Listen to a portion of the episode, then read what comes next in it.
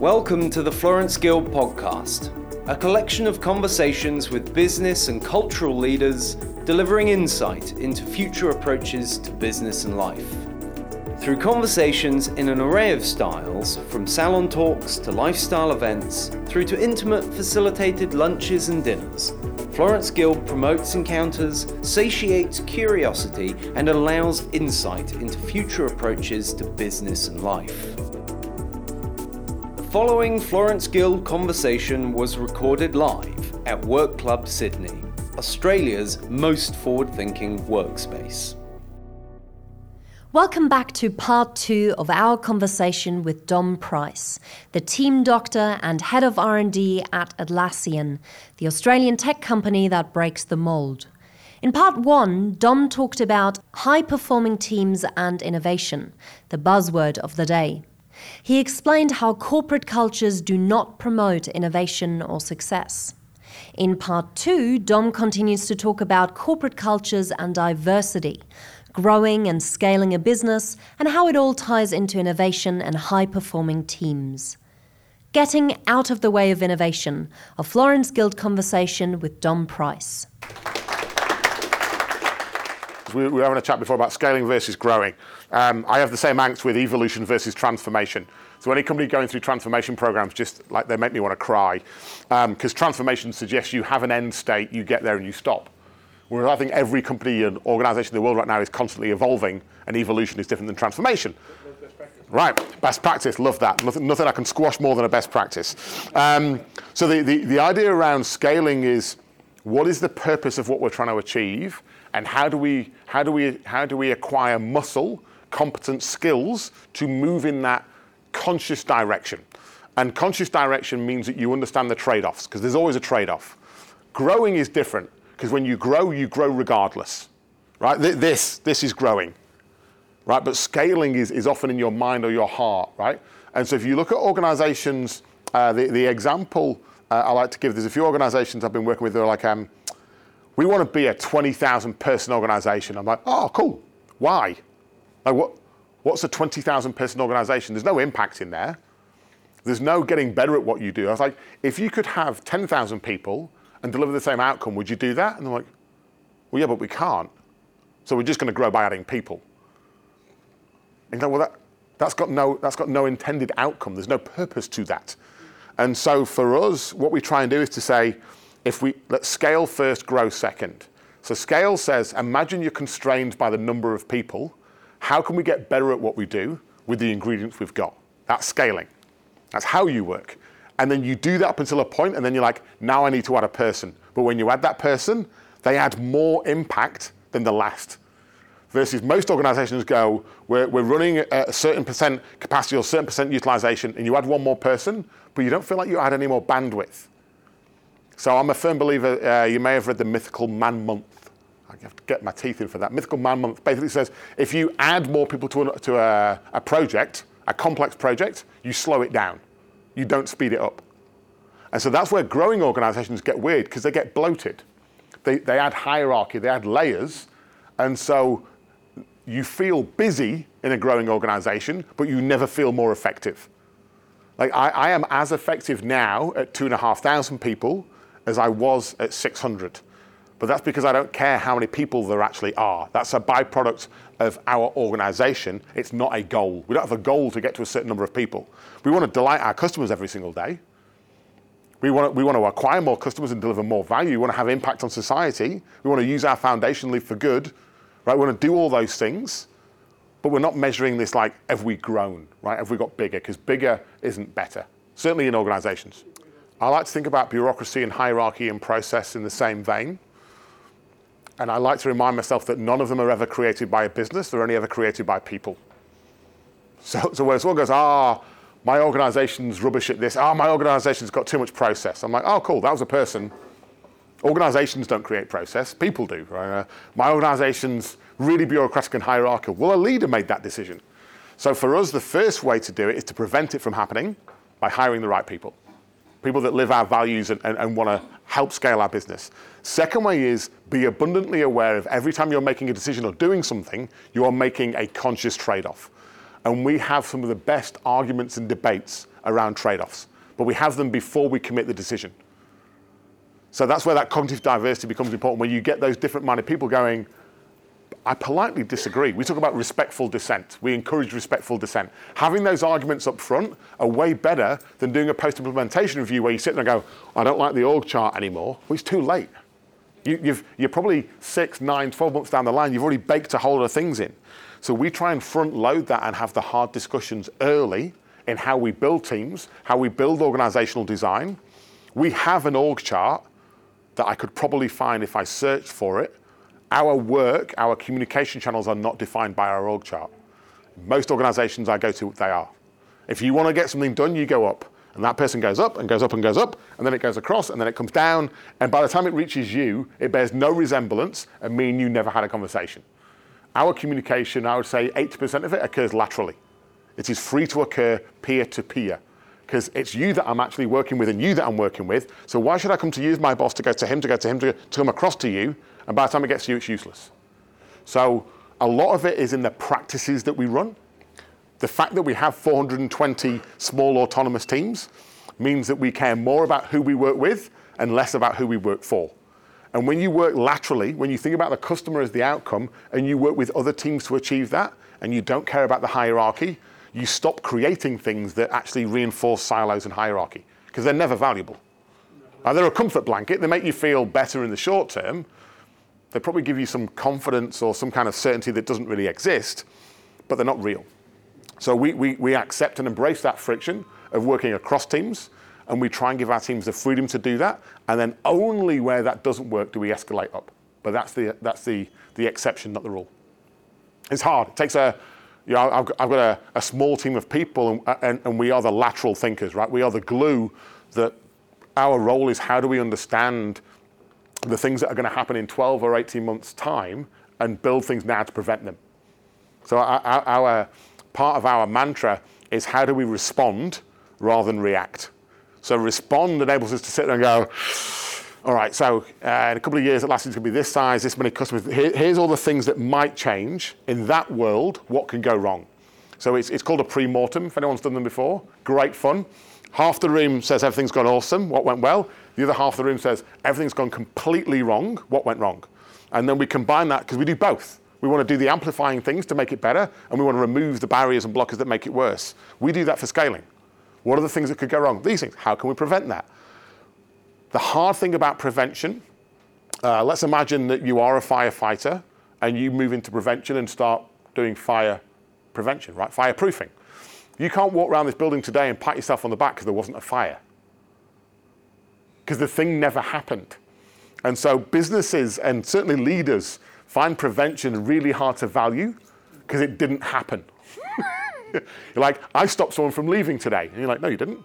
I mean, no, no, one, no one's left Atlassian today. So do I get a gold star for retention? No, because that was going to happen anyway. And so when you prevent, it gets taken for granted. The advantage of firefighting is instant gratification, and you can point at it. There was a fire, I put it out, I'd like a bottle of wine and a, uh, a staff trophy for the week. And so for scaling, part of our role is we're not here uh, for the plaudits, we're here to demonstrate value, and I'm going to do that by building things today that the organization needs tomorrow.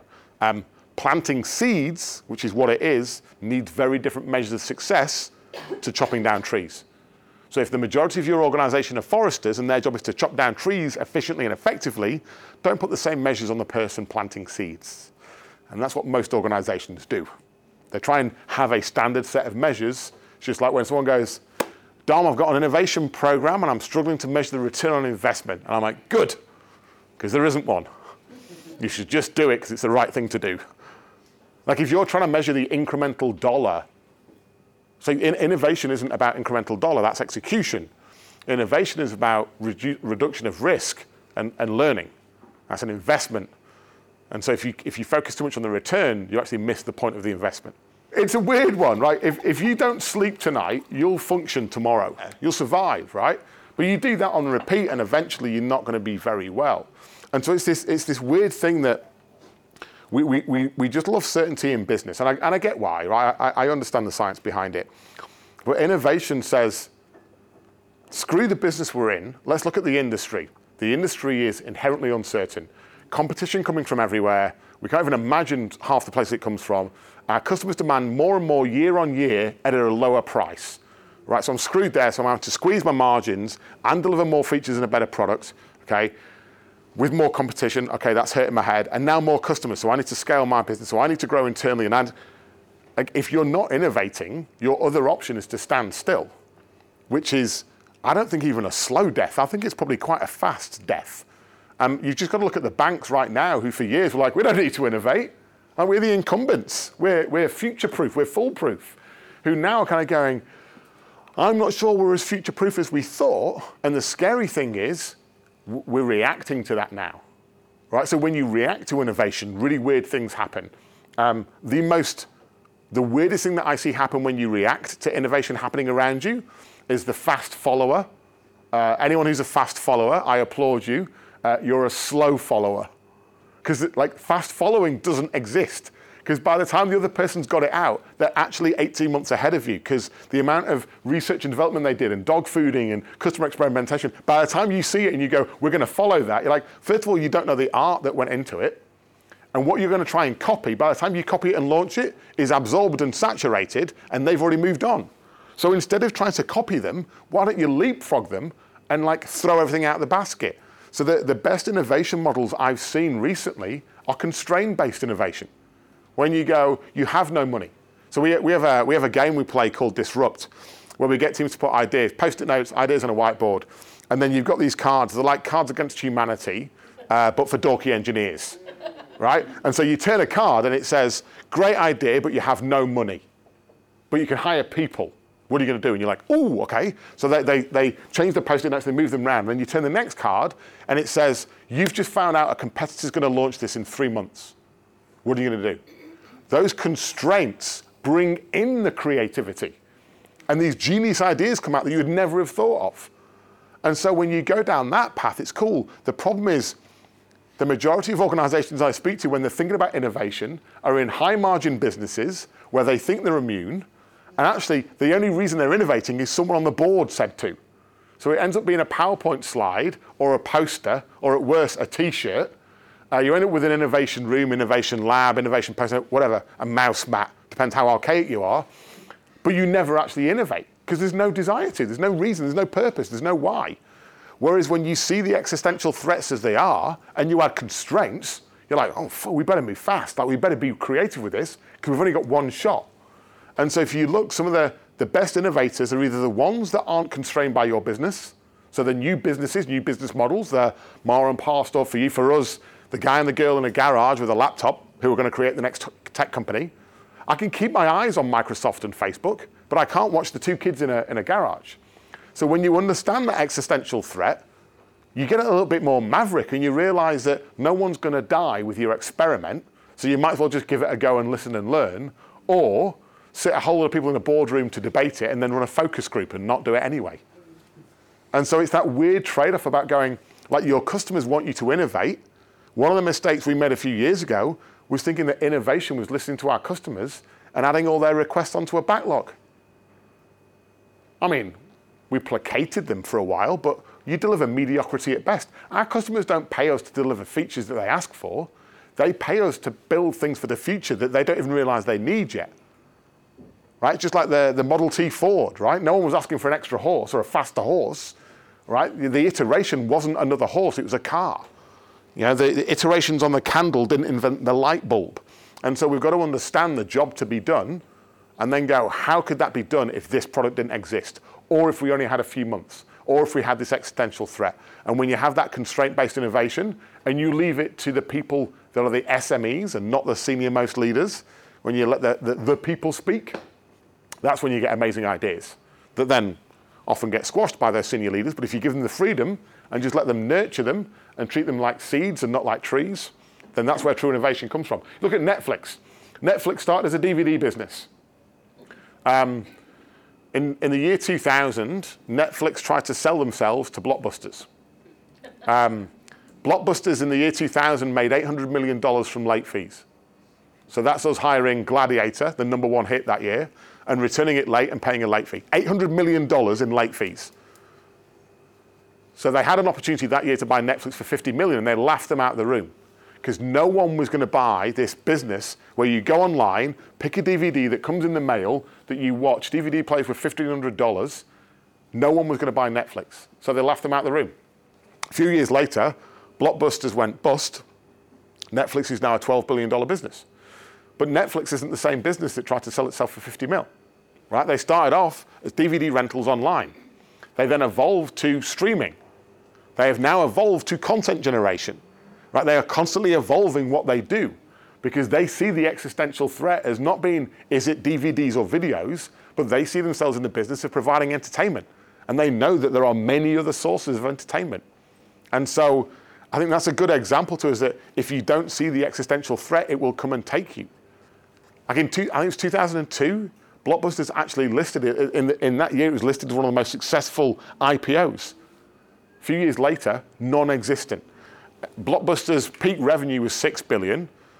Netflix's is now 12, right? And so they just took a business model and disrupted in a way that Blockbusters even couldn't, not only could they not see it, but even when they tried to sell it to them, couldn't see it, let alone innovating themselves, right? 13,000 empty bricks and mortar stores. So I think that the threat is real. The decision we have to make as leaders is whether we see it or not. And, and when you take short term time horizons on your decisions, you will very rarely see it because it's not going to happen this quarter. It's not going to happen this year, but it will happen. And so there's examples of you know, BlackBerry and iPhone. Right? There's examples of all over the world of technology where people went, ah, that'll never take off. And then it did.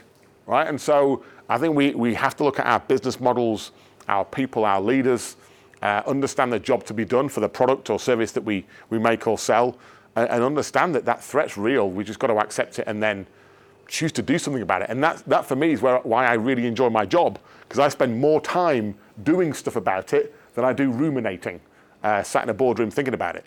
We, we spend an amount of time thinking, and then we go, that was some cute analysis. Not going to determine what happens in the real world. Let's go and do it and try it and learn from trying uh, rather than proving. I suppose we've got an advantage with, with Scott and Mike as two founders who have only ever worked at Atlassian. They started Atlassian out of college, out of university. Their desire at the time was we don't want to get a job at IBM or, or Ernst & Young because all our mates are going getting those jobs, buying suits. They worked out that their friends would earn $43,000 a year in those jobs. So they set each other a goal.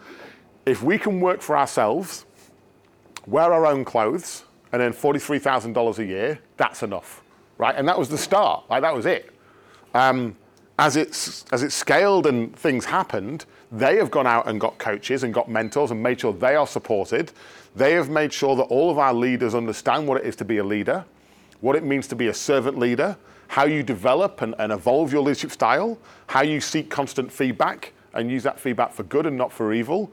Um, and they exemplify their values every single day. We celebrate the values by recognizing, not rewarding, but by recognizing positive behaviors. We have a system called Kudos. Um, uh, basically, let's imagine you, you, we and you working together. You go above and beyond. I go onto the intranet and I, I pick you, and it, when I pick your name, it tells me the things that you like, and you like a coffee voucher. So I get you a coffee voucher. I pick the value that you've lived, uh, play as a team, and I write a personal card about the specific thing that you did. And within 24 hours, your gift arrives on your desk with your hand printed card that says, Thank you very much for doing this thing.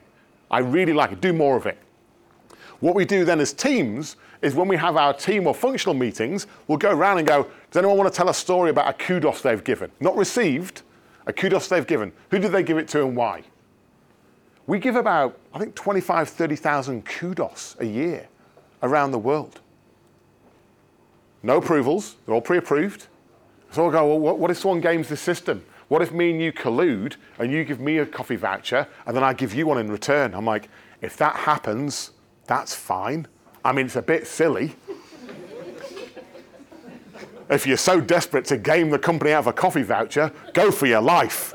Like, I, actually said to someone, what if they sit there all day and look like they're working, but they're not? And they're like, yeah, how'd you manage that? I said, no, you don't. Like, just like people in distributed teams, like you can't guarantee or, or, control that, so you have to trust and let go. The kudos system enables us to recognize positive behaviors, reinforce them, and it propels them and, and pushes them up. Um, similarly, we are pretty prompt on dealing with bad behaviors. And bad behaviors are, are things that we, we can discuss actually at a team level. It's very rare for us that they escalate. Very rare for us that a bad behavior is pushed up the chain of command. It's actually more about how can you solve that in your team. So uh, a, a, quick example, uh, we had a team uh, a couple of weeks ago. Um, one of their team members didn't look like they were pulling their weight. They were coming in late some days. Few, few weird things were happening.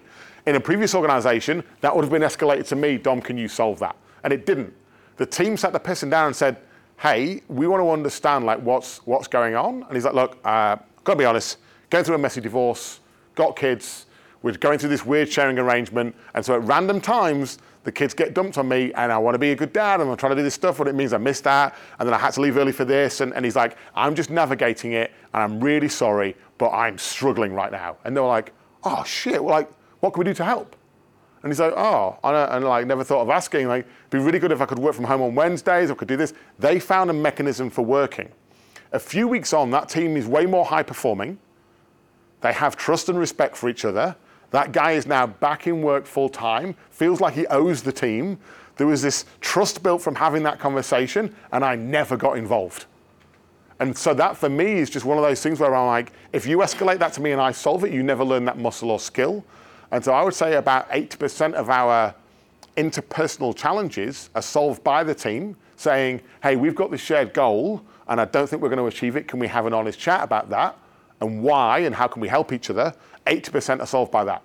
The weird, quirky 20% get escalated, and they're the ones that I can and should get involved in, but it's one a quarter or one every six months, not one every day. So it just changes the dynamic. Um, I don't think there's a specific model we have behind it. We have a really strong HR and people team uh, that, do inspire us and push us to learn and develop and, evolve. We have inspiring leaders that, tell these stories uh, and we, we celebrate and recognize our values every single day. And I think those things encompass it, along with hiring for the values, just create that momentum. It's a weird mix. So, uh, education. Um, yeah, it makes me a little bit sad, to be honest. Um, the, the, example I'll give you is, is if I look at virtually every schooling system that I've seen in Australia and, and any Western society right now, um, if, two pupils talk to each other, that's called cheating and then they join my workforce. I'm like, no, that's collaboration. I'd like you to do more of it. And they're like, oh no, no, I, I, I work solo. It's where I do my best work. And they're actually taught that the worst projects you can do in, in any tertiary education uh, is the team one. The team one, because I have to, I have to, every single person I meet is like, I have to do all the work on my team exercise. I'm like, where's the lazy person doing nothing? Where are they hiding? And so I think we need to change. If, if, if, I, if I do the analogy, I think most of our education system looks like a factory. And that was fine when we were turning people out to work in factories, but we're not. Uh, and if you think about the skills that are valuable in the future, the ones that are about being more human, I think we educate a lot of those human skills out of kids, uh, which is a shame because I think they innately have them and then they're, they're chiseled out, right? They're, they're taught that marks are important and I'm trying to teach them about outcomes and customer satisfaction. All right, they're talking about deadlines and I'm like, no, no, it's about like, how can you measure the impact of what you do? And they're like, do you want it by Friday? I'm like, no, like, as long as it does the job, I don't care when it arrives. Like, that's weird. Right? This professor relationship, like the whole model has to change. That said, I, I don't necessarily want tertiary education to change so that it, it provides fully formed graduates for me. Because I think part of our job is to take those graduates on the next level of learning, which is always going to be different. Now, I, I think the answer is STEAM, which is STEM and art together. I think if we over focus on STEM, we'll end up with a whole lot of geniuses that can't apply that genius. And if we just focus on arts, we'll have a whole lot of people like me that can tell stories but have absolutely no substance underneath. So actually, we need the combination of those two together. This, this is a therapy session, right? Um, we, we, safe place, safe place, safe place. Um, we, we, we, need those two together. And, and I think when, when, you, when you get those two together and you get practical experience, like giving giving those people the chance to go and actually practice. Like if I look at, we, we take a lot of people on internships in their first, second, or third year where they'll come and do six months with us. The change that occurs to them in those six months is profound. And their, their marks go up when they go back because they can understand how to practically apply what they do versus the ones that haven't done that and they arrive at our door going, here's the answer, Dom. Like, this is the best technology. Trust me. And you're like, why? And they're like, Well, it's what I taught. I read it in the book. Like it says on page 17, that's the right thing to do. That, that application isn't there. So that's the, the education one. The AI one is uh, probably one of my favorite topics, right? So there's, there's essentially two camps out there. If you take LinkedIn as a measure of topics, there's the camp that are like, we are doomed, the world is coming to an end, none of us will have jobs. Uh, love those people. Uh, then there's the other ones which are taking happy pills, and they're like, artificial intelligence, robotics, automation is amazing because we're all going to be working four hour weeks and we'll be able to have these fulfilling lives and give back to our community. And I love those people as well. Like, whatever they're taking, awesome. I, I read the four hour working week about 15 years ago, and I'm, I am no nearer to a four hour working week. Like, not even, I'm going the other direction, right? And so the, the AI thing's an interesting one. So here, here's, here's the logical argument. So uh, statistically, last 144 years, more jobs created by technology than taken away. Cool, easy. Uh, misleading stat, mass displacement, right? And when you look at the displacement, it's fundamentally unfair, right? So if you're in deep Minnesota in a coal mine and that coal mine closes and you go, good news, there's some UX jobs in Silicon Valley. Have you thought about user experience and integration and design? And they're like, no, no. You know, take Uber drivers, like a largely unskilled workforce that are being attracted to that role right now. When those vehicles become autonomous, Gonna, what are they going to do? And so I believe as a society in total, we'll have enough roles because that, ch- that change will continue. New roles will get created. It's just going to be fucking unfair. And the sad thing is, when I go to talks about artificial intelligence and impact, it's normally a room like this, and we're fine. We're like, oh, I wonder what's going to happen. I'll be all right. Um, and so it's hard for us to empathize. Where my frustration really kicks in is we have at our fingertips amazing examples of the impact and the potential to retrain, and we are consciously choosing to ignore them. So, my example is Rio Tinto and the Pilbara mine, which for four years has had wholly autonomous vehicles in a giant mine in Western Australia. And so every time someone says to me, Oh, I wonder what will happen with autonomous vehicles, I'm like, Oh, what if it had already happened? It's already happened. Go back 100 years when agriculture was the largest employer and the robot that was going to take your job was a combine harvester. And everyone's like, we're going to be out of work and it'll be the end of society. I think we're doing all right, right? And so new jobs do get created. It's just not always fair. But we've got more data and insights at our fingertips now, and we are doing sod all with it. Right, we've got, whether it be government or legislators or business or whoever, going, oh, I wonder what's going to happen. You're like, we'll take Rio Tinto as an example. Look at the jobs that got taken away. Zero drivers now. So all those drivers got displaced. Look at the jobs that got created. Software engineers, more mechanics and more maintenance people because the vehicles were on the road more. They were producing more, so they need more of this, more of that. There was a whole lot of things that got added. Genius. One of the weird things was they had to relay the roads because autonomous vehicles don't deviate. Like as humans, we're deviants. So we move the wheel. Autonomous per- person doesn't. And so all the trucks were going along the exact same track every single day and dug a big hole in the road. So another job got created, right? They had to work out new road materials. All these things got created. We could take that, extrapolate it to autonomous vehicles, and it wouldn't be an exact match, but it'd be 78% match. But we don't because we sit there and ponder because the people sitting there and pondering are probably the ones that are going to be all right, and the ones that aren't haven't got access to that data or the awareness. So I think we have a, I don't know who owns it, it's kind of the magical question. I don't think education is tertiary anymore. I believe education is lifelong. And so the number of roles that we'll need to reinvent there, if you look at the generation coming through university now, they're going to have more jobs than, than I'm having and than you probably have, and, and, and so on and so forth half of those jobs by estimate don't exist right now. So they can't be trained for them now. So we have to have lifelong education, not just for them, but that horrible middle manager, the one who's not old enough to retire yet and not young enough to be a millennial, who's sat there going, who's doing my reinvention? And so we've got a whole society of people, probably who are signed up for a large amount of debt because they have to, going, I haven't got the job security my parents had, and nor have I got the skills of the next generation. I feel like I'm, I'm the sandwich that's being squeezed. So continual learning needs to come into play, but for that learning to work, we need to know what are the things we need to learn. Like, what, what is that reskilling and how does it work? And I think we need to, need to use the data and examples out there to draw insights from that. And then we all need to take ownership in it. But I, I, I don't, I don't know who is. If anyone's starting like a lifelong learning business, I think you're starting an amazing business. We started small, we experimented, and then we start to share some stories. So the story I'll share with you is something that I tried. Um, I, I, learned this from a friend of mine called Sophie Wade, based out in New York, um, and she just read some stuff by a guy called Otto Scharmer, I believe is the name, which is the, the U of unlearning. Like if you don't come down, you can't go up, and if all you do is the up, then you've not done the down, that doesn't work either. And, and, and in, in reading that and, and looking at some of the things I was doing, I became aware of the fact that I was getting really good at adding things and terrible at the taking away. Now, I'm, I'm a very, um, um, I, I, think if it existed when I was a kid, I probably would have been diagnosed with ADHD or something equivalent. Like, I have no attention span. So, like, this unlearning thing, if it's not digestible for me, it ain't going to work. Like, if I have to take three or six months to do it, I'm bored already. So, I found the scrappiest way of doing it, which is the four L's loved, longed for, loathed, and learnt. So every quarter, I sit down, I, I, do this with my team as a team exercise. I actually do it myself as a leader.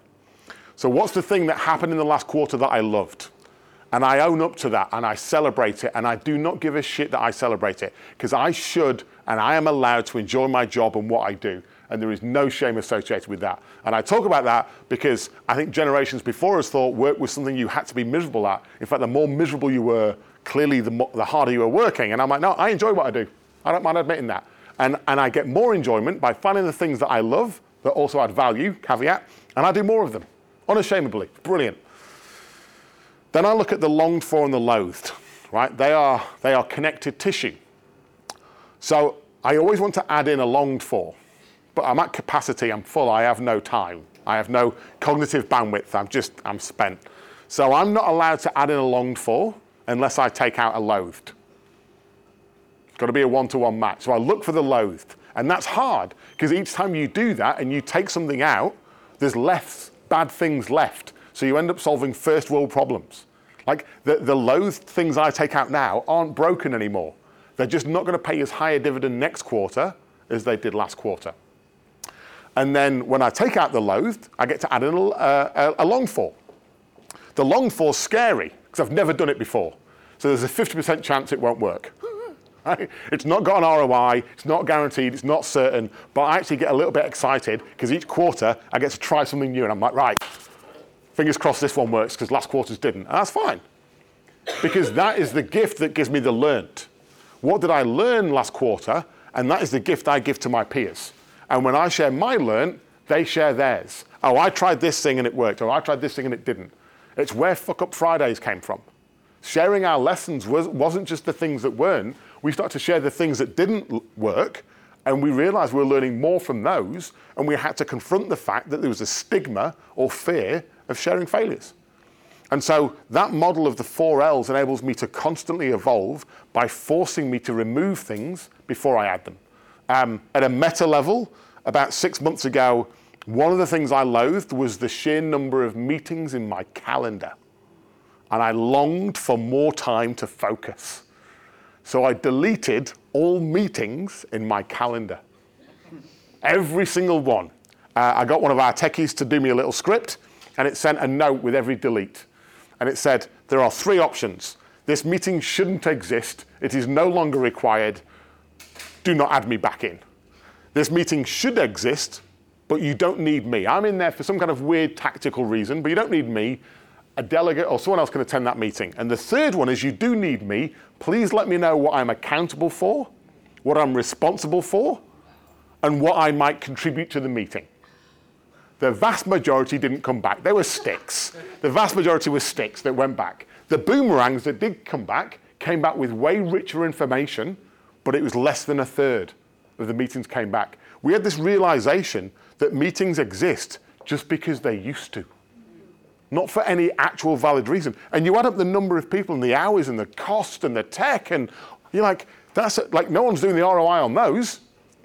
We do ROI on, on innovation, but not on meetings. And so I just culled the lot. And so the only ones that got added back in were the ones that I was essential for. They became better meetings because I knew what I was doing. And the freedom of time, I invested in mentoring and coaching because I was pissed off because I wasn't doing anywhere near as much mentoring and coaching as I wanted to because I was stuck in meetings all day, every day. And the only time I had was at night when I was reading and responding to emails. So I called them. So that was an unlearning. And, and the weird thing was, it sounds profound, but I didn't, I didn't actually learn anything new. I just took ownership of my time and kind of said, my time's valuable, and I'm going to unlearn this habit of just accepting meetings. Because the weird byproduct was when people started to add meetings back, I was like, really? Are you sure? And they're like, no. I'm only, only inviting you because of who you are. And if you're in the room, I can see you're in the room. And that way we can make these weird decisions. I can blame them on you. I'm like, oh, that's really not a reason for me to be there, is it? And so it enabled me to then just challenge those meetings, challenge that practice and format, which drives its own momentum. Once I did that, the people around me went, oh, that's quite cool. I might try it. And I've told that story now 20 times. So bit by bit, it starts to impact the organization.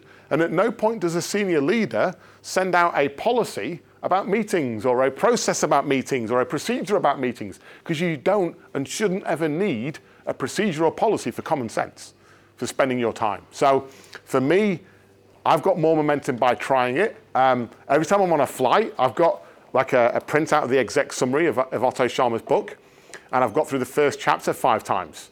And it's not that it's a bad read, I just have no attention span. So I, I'm, I'm trying to learn it by doing it. And then once I get a bit better at it, then I think I might go back and read the theory to supplement that. But I think it's, if I, if I look at the rate of change and this reinvention and evolution, the ability to lose that baggage, I think whoever can do that fastest will be the person that goes, not only acquires new knowledge, but has the freedom to apply that new knowledge. That's where the value is.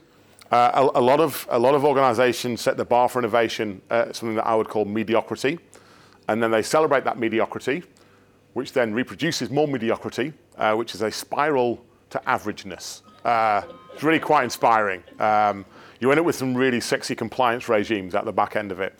Um, and, and, that's because the bar of awareness, and it's, it's, not, it's not malicious, it's the bar of awareness. One of the things that we've done with our innovation program is make sure that the voice of the customer is very present. So we actually have a team who, who are called Voice of the Customer. Part of their job is uh, Net Promoter Score, various customer feedback. How do we synthesize and share that so that we are aware of the sentiment of our customers and our users? And when you share that repeatedly and educate people and make them more aware, their radar increases. Therefore, their knowledge of potential problems or opportunities increase. So one way is we try and break their frame of reference through education, through awareness. Um, the second one is, is we like to manipulate them every now and then. And so um, we, we did something a, a, few months ago, a few hackathons ago, where we introduced the Unplugged Prize for non-technical projects. Um, just having that as a new thing, people are like, oh, what's, what's, this is curious, what's this new thing? I said, oh, it's an Unplugged Prize, fine. It's like all the others.